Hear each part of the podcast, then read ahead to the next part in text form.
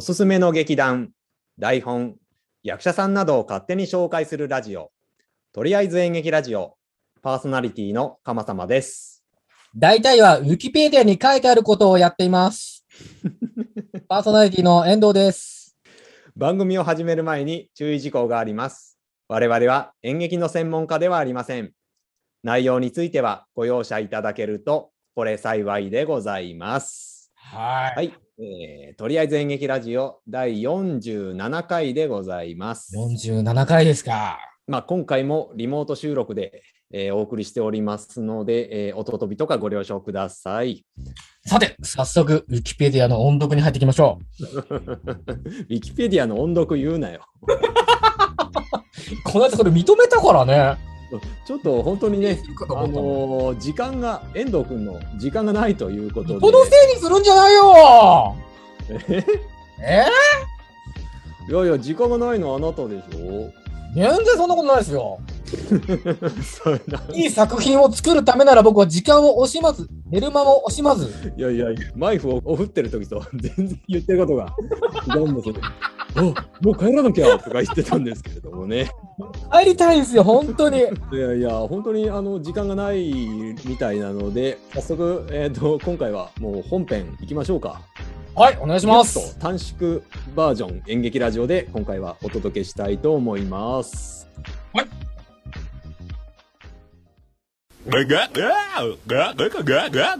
桃屋のおっさんのオールデイズ・ザ・ネッポンは、オールネポで検索。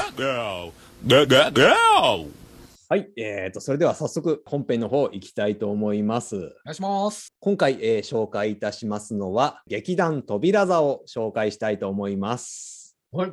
まあ、まずこちらがですね、1982年の結成になります。42年。はい。神奈川県立厚木高等学校の演劇部に所属しておりました横内健介さん、岡森明さん、六角誠治さん、杉山良一さんらが中心となり旗揚げされました。はい。結成当初は善人会議という劇団名だったんですけれども1993年に、えー劇団扉座に改名いたしました。コンセプトといたしましてはどの世代の人が見ても見やすく笑って泣いて感動できる舞台作りを目指して地方の公演でもあの積極的に行っているということですね。で、えーとまあ、収録時点のあの2021年に旗揚げ40周年を迎え現在も活動中の人気劇団でございます。うん。そうですね。まあまあ、あの前回あの、ホテルカリフォルニアをやりましたけれども、こちらを上演しているあの劇団になりますね。はい。その他、劇団として、えーと、様々な活動を行っております。とまずはですね、俳優の養成ですね。はい。劇団扉座養成所というのを作っておりまして演劇の基礎から応用までを、まあ、実践的に学んで、まあ、最後には卒業公演を行うと。で、まあ、審査を得ましてあの準劇団員に昇格可能ということですね。こういう養成所をやっております。へとそれからマグカルパフォーミングアーツアカデミー。こちらがですね、神奈川県と扉座が協力して、えー開校している学校になります。声優とかダンス、あの演技をまあ学ぶ学校となっております。うん。あとですね、あの扉座大人サテライトですね。えー、とこちらはあの50歳以上の方が対象のあのシニア演劇塾となっております。だいぶあれですね。はい、飛びますね、ネットがね。あああれ？ちゃんと入ってないですか？多分、カマセマンが噛んでるだけだと思うんですけどね。カミカミですね、今日ね。お疲れですか？まあまあねあの仕仕事上がりですからねちょっとあの疲れてるかもしれないですけれどです。僕ちゃんとあの発声練習して収録に臨んでますから。そうつけ 滑舌とかやってますからね。まあ要するにあのまあお芝居やりたいやつはもう誰でも来いという感じで、えーあらゆる世代からあの応募をかけておりますね。あとその他ですね、専用の扉座のツイッターのアカウントですとか、YouTube チャンネルを配信しまして、そこであの、まあ、その公演のダイジェスト映像を配信したりですとかもやっておりますね。なるほどね。さあ、それでは、主な劇団員、えー紹介していきましょう。横内健介さんですね。1961年9月22日生まれ、えー2021年の12月時点で60歳でございます。うんうんうん。扉座の主催でございますね。で、演出家、劇作家ですね。高校在学時に処女作であります、えー、三章魚だぞが全国高等学校演劇大会で優秀賞と創作脚本賞を受賞されておりますす。ごいですよね。最初の作品が。うん、そうですね。うん。で、えっ、と、まあ、この様子は、まあまあ、あの、前回紹介したホテルカリフォルニアなんかでも、えっ、と、描かれておりますね。はい。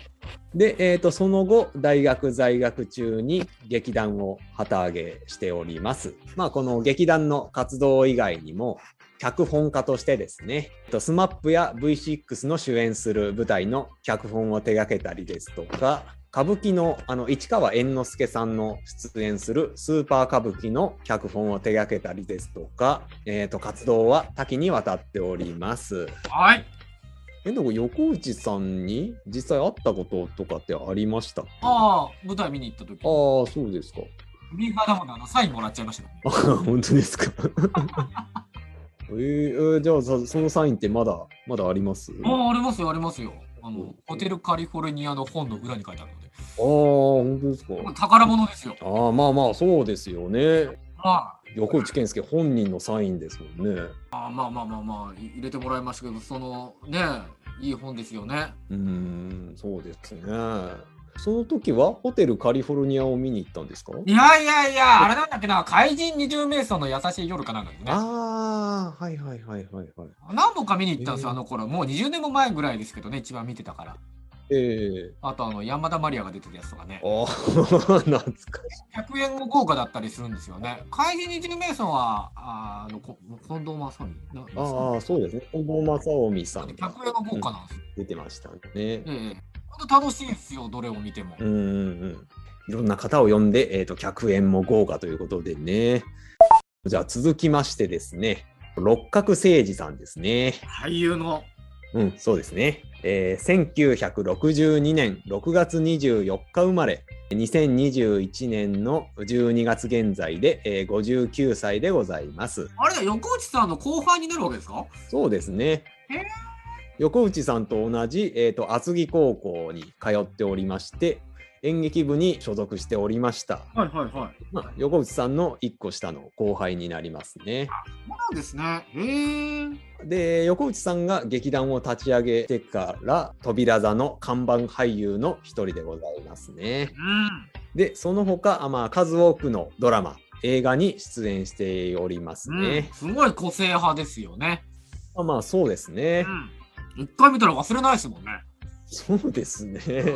まあまあ、なんといっても、あの、まあ、代表作といたしまして、えっ、と、テレビドラマの相棒ですね。はい。えーこちらの方で、えー米沢守さんという、あの、まあ、鑑識係の役。鑑識、鑑識のイメージ強いですもんね。そうですね。あの役のイメージがやっぱり強いですね。とこちらを長年にわたって演じておりました。はい。えーと、その他ね、私が覚えているのは、あの、ドラマ版のあの、電車男でですね、電車男出てましたね。そうですね。要するに主人公の電車男のチャット仲間で、阪神タイガースが大好きなおじさんがいたんですけれども、うん。えーと、こちらの役もそうですね、大変印象に残っております。なんかオタク役が多いですよね。うん、そうそうだねあそうですね。言われてみりゃ、まあ、オタク顔と言いますか。あ、わかりますわかります。そうですね。あの、なんかおかっぱで眼鏡かけて、はいはいはい。ちょっとそんな感じはしますね。はいはいはいはい。だいぶね、偏見入っちゃってるけど。実際ご本人もでもすごい、あの、鉄道が好きらしくてああ、、そうなんですか。オタク気質もあるみたいで、深掘りするタイプみたいですよ。ああ、なるほど。えーはいはいはいはい。まあ、そんな六角さんなんですけれども、あの結構私生活がめちゃくちゃだっていうのはご存知ですか？結婚離婚を何回か繰り返してるという話ですか？はいそうですね。はいあはいはいの。3回の離婚歴がうん。ありまして、うんで4回目の結婚をしたんですけれどもうん。それがえっと2番目の奥さん。をあの復縁して4回目の結婚をしていると。あ、そうなんですね。へえ。あとあの結構あのギャンブルが大好きではいはいはい。若い頃はギャンブルのあの借金取りから逃げ回ってあの劇団の稽古をサボってたりとか してたみたいですへね。え。じゃあ続きましてですね岡森明さんでございます。はい。この方が1961年10月5日生まれ2021年の12月時点で60歳でございます。この方もあの横内さんの厚木高校の同級生でございます。で横内さんの旗揚げと同時に参加をいたしまして劇団扉座の看板俳優となっております。まあ扉座の公演はもちろんですしあの横内さんが手掛ける外部の公演にも出演したりしております。うんうんうん。まあ、そのその当時演劇部の部長があの横内さんで、えー、と副部長が岡森さんだったということですね。でまあまあ要するにまあ横内さんの友達でもありあの仕事の上でもあの一番のパートナーでございますね。へえ。この方はまあまあテレビとかの露出は少ないんですけれどもあのもう扉座の公演にはあの必ずと言っていいほどあの出てる方なんであのぜひ、えー扉座のホームページとかでチェックしてみてください。はい。あとはですね、あのまあ、女性の方をちょっと紹介したいと思います。中原道代さんと伴美奈子さんっていう方が女性だといらっしゃいます。横内さん曰く、このお二人があの看板女優の二人ということですね。それから、あのもう一人、えー紹介したいと思います。山中隆さんですね。1971年の2月5日生まれ、2021年の12月時点で、50歳でございます。入団時期は定かではないんですけれども、1995年の扉座の舞台からあの出演されております。うん。遠藤君、この方の顔とかってわかります？ああ、ちょっとわかんないですね。わかんないですか？一応あのこの方代表作としましてテレビドラマの相棒の芹沢刑事役っていうのがあるんですよ。ほうほう。捜査一課の3人わかります？ああ、ちょっとわかんないですね。わかんないですか？あの特命係がいてなんかいつも絡んでくる3人組いるじゃないですか。伊丹刑事がいてえー、相棒っていうと、あの、紅茶飲んでる人が主人公の人ですよね。ぐらいの知識です。ああそうなんだあじゃあ全然ほとんど見たことがないんですね。捜査一課の3人組っていうのがいるんですけれども、はえー、とこの3人組のまあ要するに一番下っ端ですね芹沢刑事をあの長年演じておりますい。うん。とりあえず演劇ラジオなんだからしょうがないじゃないか。聖子は黙ってろよ。かつて所属していたあの俳優さんを一人、えー紹介したいと思いますほうほう。高橋一生さんですねへえ。1980年の12月9日生まれ、えー2021年の12月時点で40歳でございます松坂世代じゃないですか。うん、まあまあそうですね。今をときめくイケメン俳優ですけれども、横内さんのまあブログによりますと、高橋さんの子役としてまあ活躍していたんですけれども、もっとしっかり演技を教えてやってくれと、その高橋さんの所属していた芸能事務所の方に頼まれまして、扉座の養成所に入ってきたということですね。で、それがまああの2001年頃、対談時期の方は定かではないんですけれども、あの2003年頃までは扉座の舞台に出演しております。あ、知らなかったですね。まあまあ、この方のあの、まあ、代表作といたしまして、NHK 大河ドラマの女城主直虎ですとかね、朝ドラのあの、ワロ天下にも出ておりましたね。あとまあ、これ私知らなかったんですけれども、あの、ジブリアニメのの、耳をすばせばですね、ほうこちらのあの天沢誠治役、バイオリン作ってるあの男の子、はいはいはいはい。あれがどうも高橋一生さんだったみたいですね。へえ。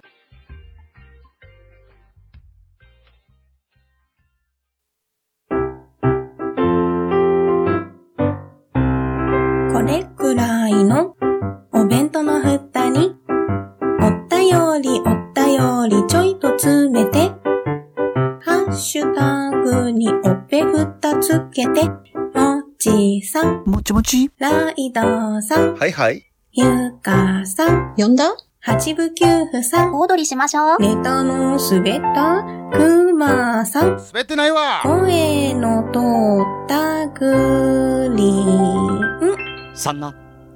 ポッドキャストお弁当の蓋、週のどこかで不定期配信中。ゆるっと聞いてね。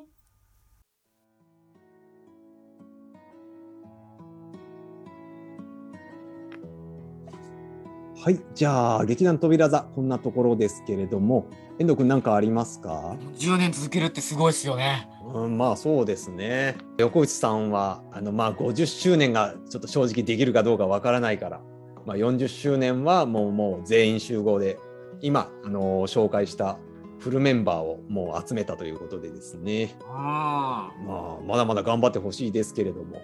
じゃあまああの個性豊かな俳優女優さんがこんな感じで所属しております劇団扉戸でございます。はい、ぜひチェックしてみてください。あ。詳しいことは、ウィキペディアをご覧ください。はい、えー劇団扉戸でございました、えーでは本日はこんなところで最後に告知です。